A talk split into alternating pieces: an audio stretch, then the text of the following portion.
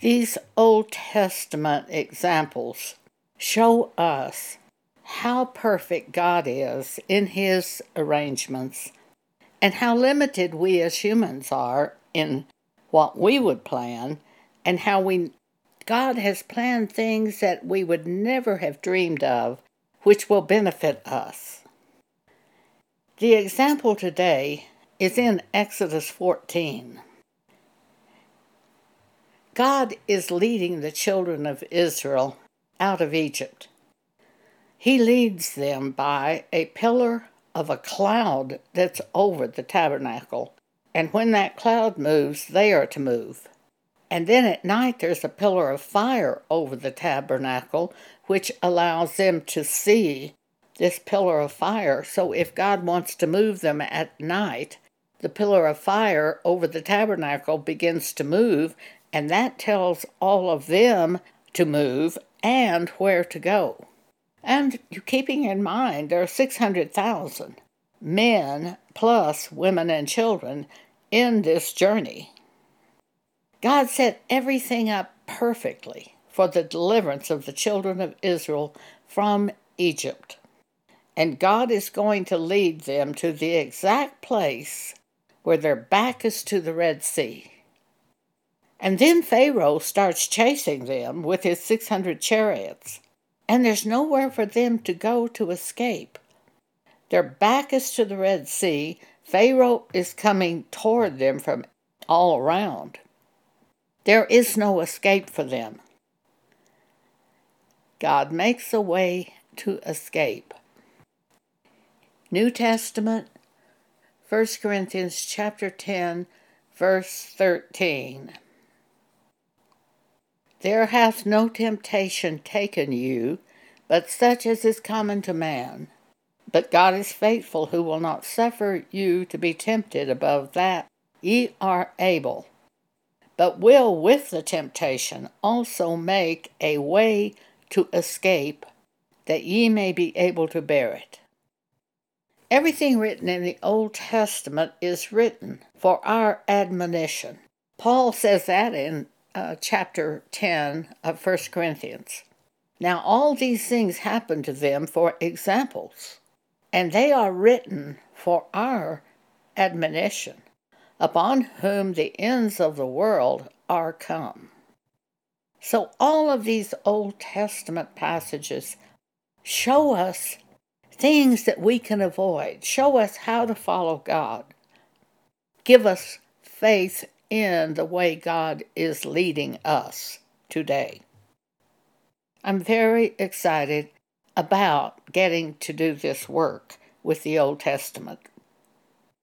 They have started out of Egypt. Exodus 14 1. And the Lord spake unto Moses, saying, Speak to the children of Israel, that they turn and encamp before Phahara Haroth, between Migdol and the sea, over against Baal Zephon. Before it ye shall encamp by the sea. God gave them specific orders as to exactly where to go. And then God said to Moses, For Pharaoh will say of the children of Israel, They are entangled in the land, the wilderness hath shut them in. And I will harden Pharaoh's heart, says God, that he shall follow after them, and I will be honored upon Pharaoh and upon all his host, that the Egyptians may know that I am the Lord. And the people did what God told them to do. Exodus 14, verse 5 And it was told the king of Egypt that the people fled. And the heart of Pharaoh and of his servants was turned against the people, and they said, Why have we done this, that we have let Israel go from serving us? And he made ready his chariot, and he took his people with him. And he took six hundred chosen chariots, and all the chariots of Egypt, and the captains over every one of them. And the Lord hardened the heart of Pharaoh, king of Egypt, and he pursued after the children of Israel, And the children of Israel went out with an high hand. But the Egyptians pursued after them all the horses and chariots of Pharaoh and his horsemen and his army, and overtook them encamping by the sea.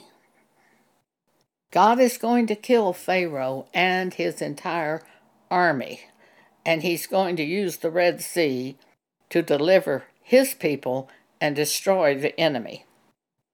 Exodus 14, verse 10. When Pharaoh drew nigh, the children of Israel lifted up their eyes, and behold, the Egyptians marched after them, and they were sore afraid. And the children of Israel cried out unto the Lord. And they said to Moses, Because there were no graves in Egypt, hast thou taken us away to die in the wilderness? Wherefore hast thou dealt thus with us? to carry us forth out of Egypt. This is called murmuring. You're going to hear this word used over and over, where they murmur against Moses and Aaron. It means complain. It's sort of a, a soft murmuring would be a constant complaining under their breath. Oh, why did he do this? Look where we are now. Verse 12 is not this the word that we did tell thee in Egypt, saying, Let us alone that we may serve the Egyptians? They're saying that to Moses.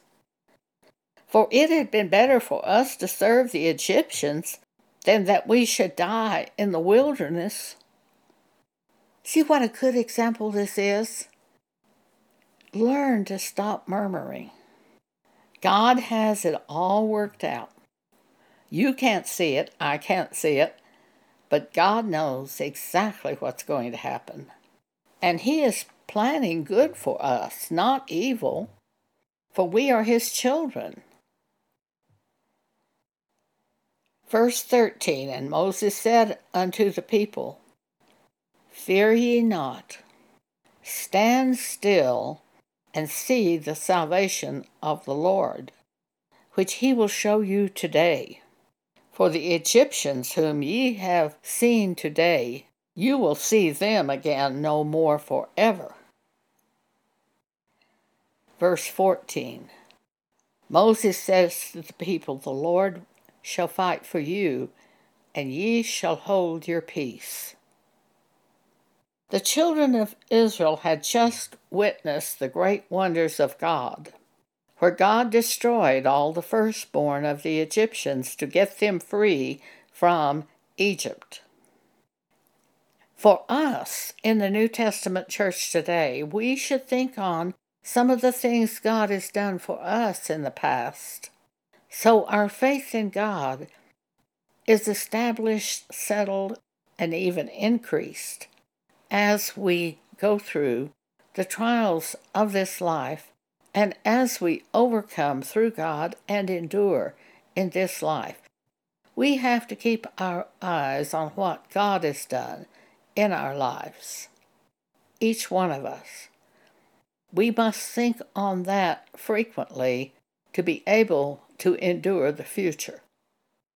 God has led me faithfully since I was born again in 1975, and even before I was born again as I think of the things God has done with me, I am greatly helped, and I know no one but God could do those things for me that have been done for me.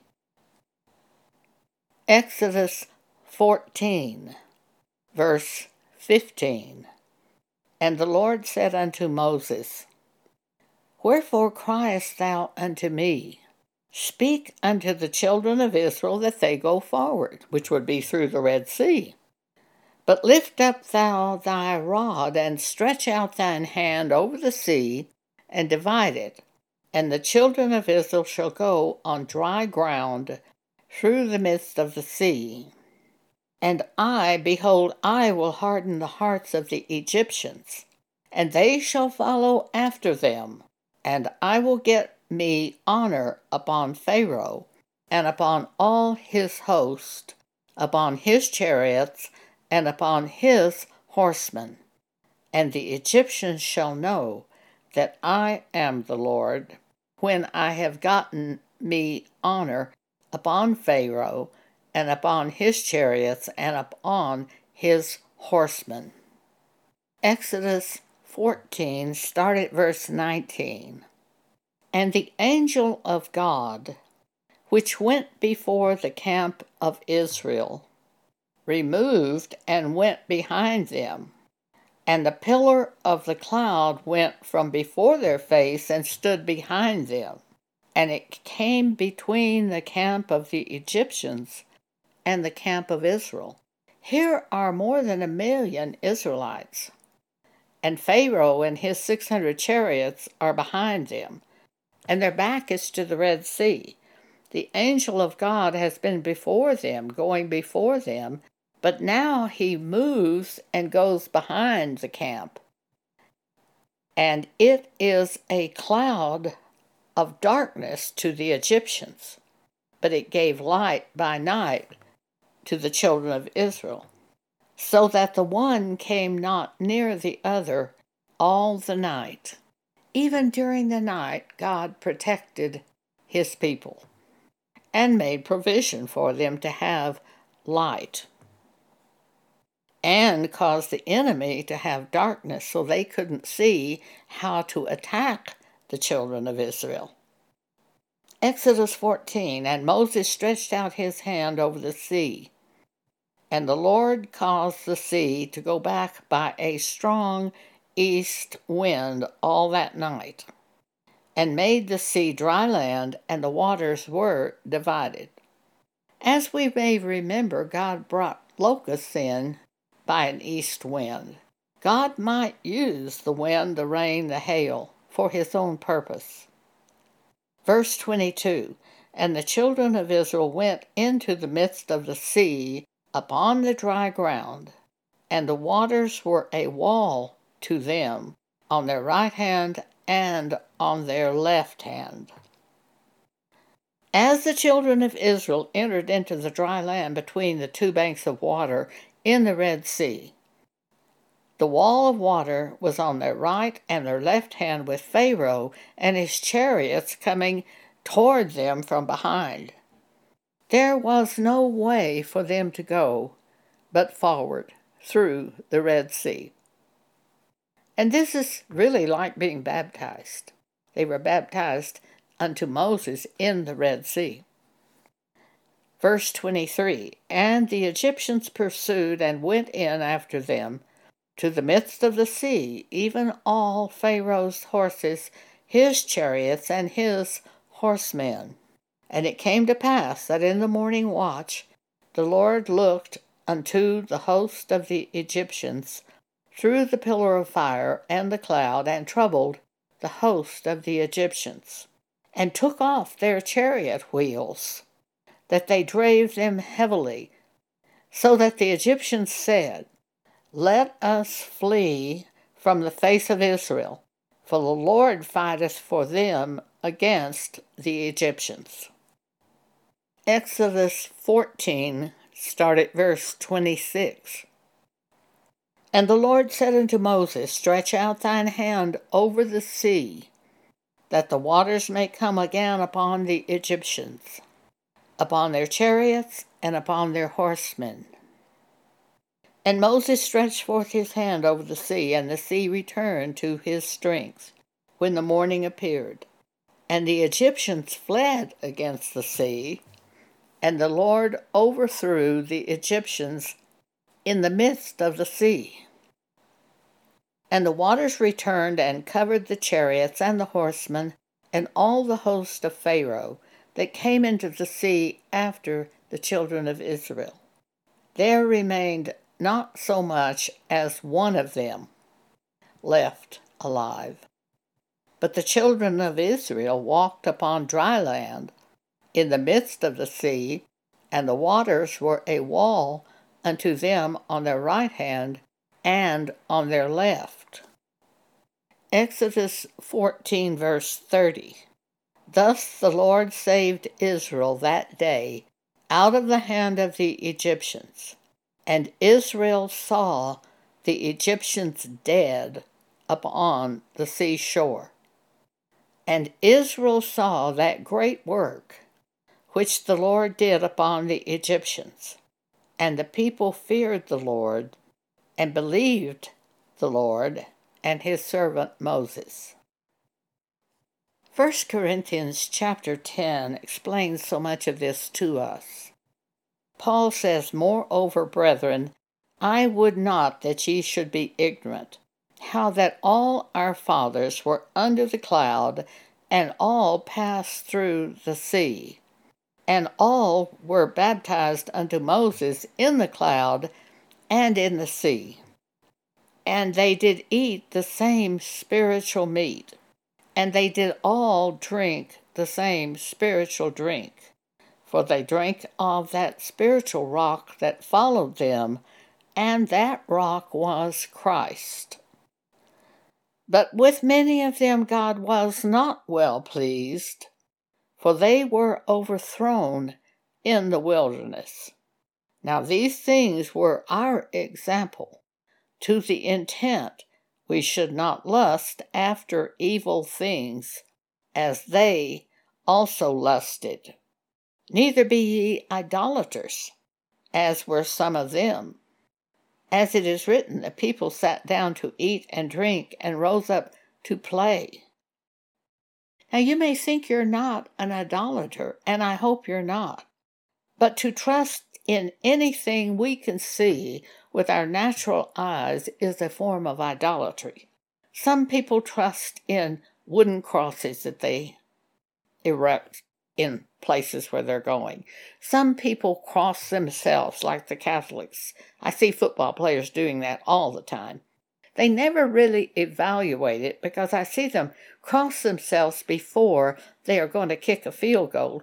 But if they miss the field goal, they keep crossing themselves the next time. It's like a superstition that no one says, hey, this doesn't work. Don't be like that. Other forms of idolatry would be trusting in medallions that you might be wearing around your neck.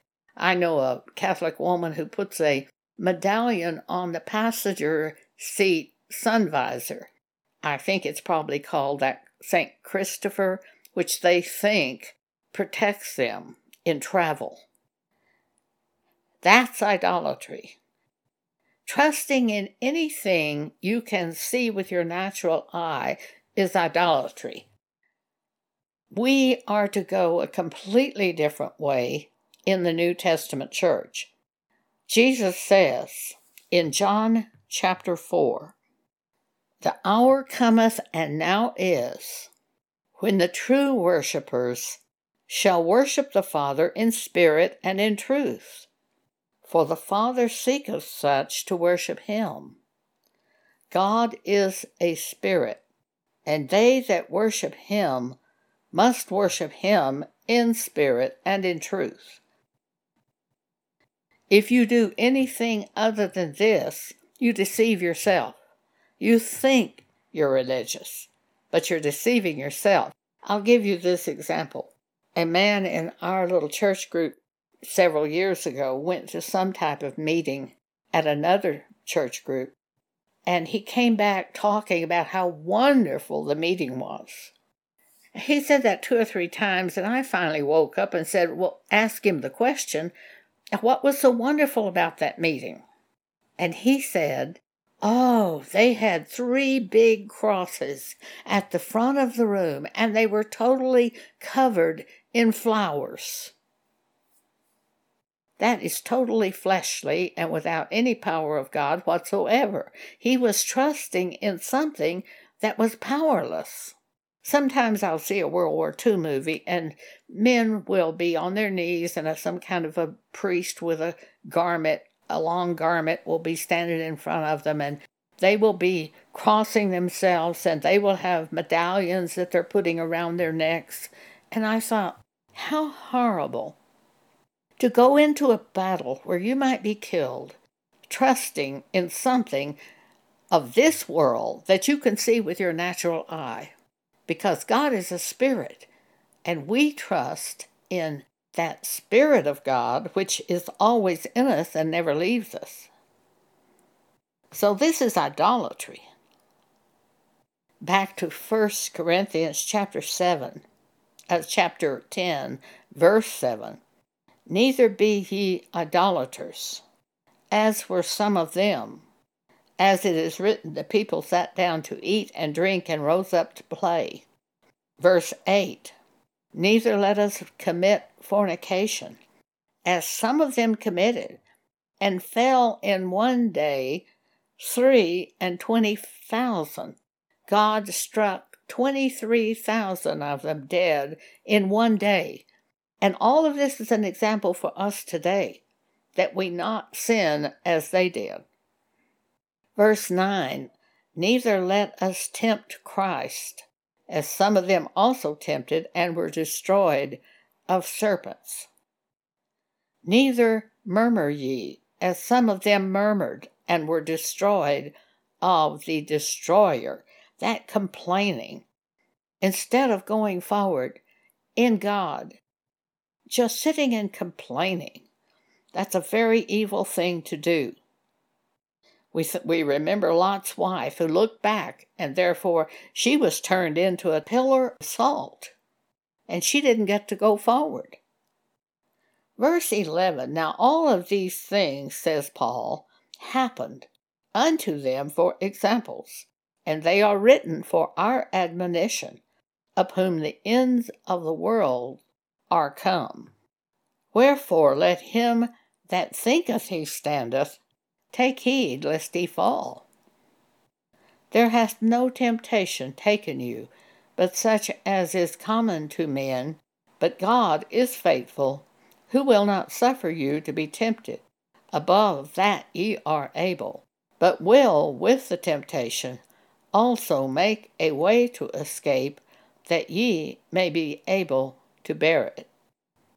Wherefore, my dearly beloved, flee from idolatry.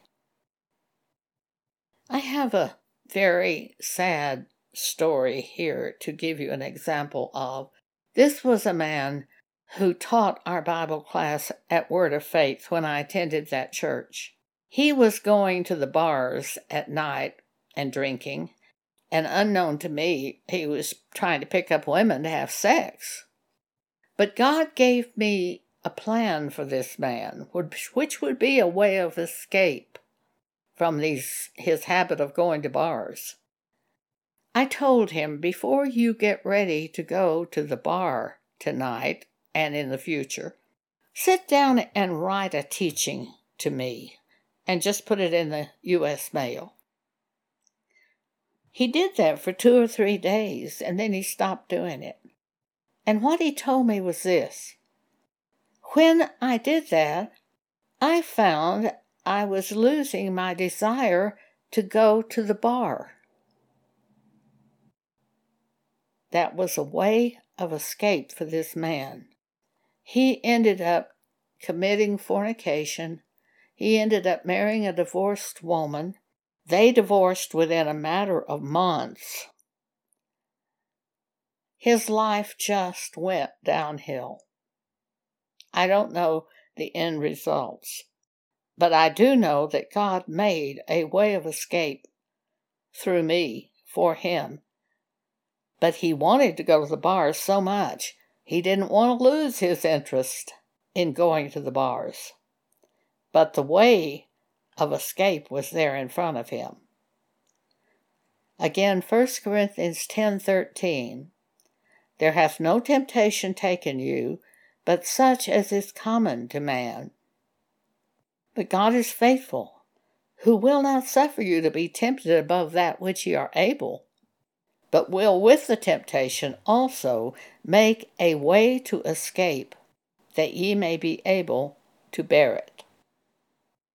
Take the way of escape. Thank you for allowing me to speak with you today.